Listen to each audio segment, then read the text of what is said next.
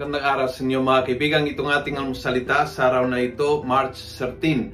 Ang ebanghelyo natin ay Luke 18, 9 to 14. Ako po si Father Luciano Feloni, Parish Priest ng Kristong Hari, Shrine of Mary and Tyre of Nat sa Dice of Novaliches. Sabi ng ebanghelyo, Jesus told another parable to some people fully convinced of their own righteousness who look down on others.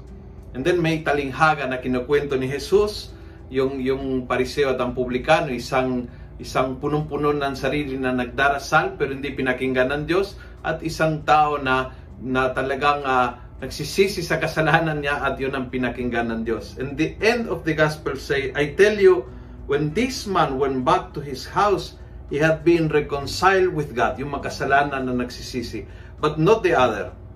Whoever makes himself out to be great will be humble, whoever humbles himself will be raised up. So, dalawa dito ang kasalanan. Una is, sigurado sigurado na ikaw ay napakahusay, napakagaling, napakabanal. Kung, kung talagang kumbensidong kumbensido ka na ikaw ay laging tama, ang sabi ko lagi is, if you, kung laging kang may tama, ay may tama ka. talagang hindi totoo yun. And that's the problem. When you feel that you are always right, you, you know everything, uh, be careful dahil ang prayer mo hindi pinakinggan ng Diyos. You are already full eh. Wala kang kailangan, puno ka na. At yung pangalawa is when you look down on someone else.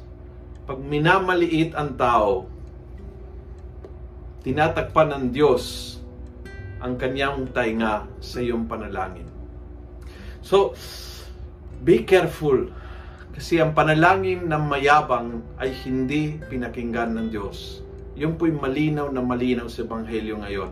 Ang panalangin na tininik ng Diyos, pinagbigyan at pinuno ng grasya ay ang panalangin ng tao na umaamin ng kanyang kakulangan at na tinutulungan ang kapwa. Pero yung panalangin ng tao na feeling perfect na at ang panalangin ng tao na mahilig magmamaliit sa ibang tao ay tinakpan ng Diyos para hindi pakinggan.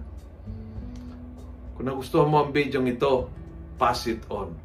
Punuin natin ng good news ang social media. Gawin natin viral araw-araw ang salita ng Diyos. God bless.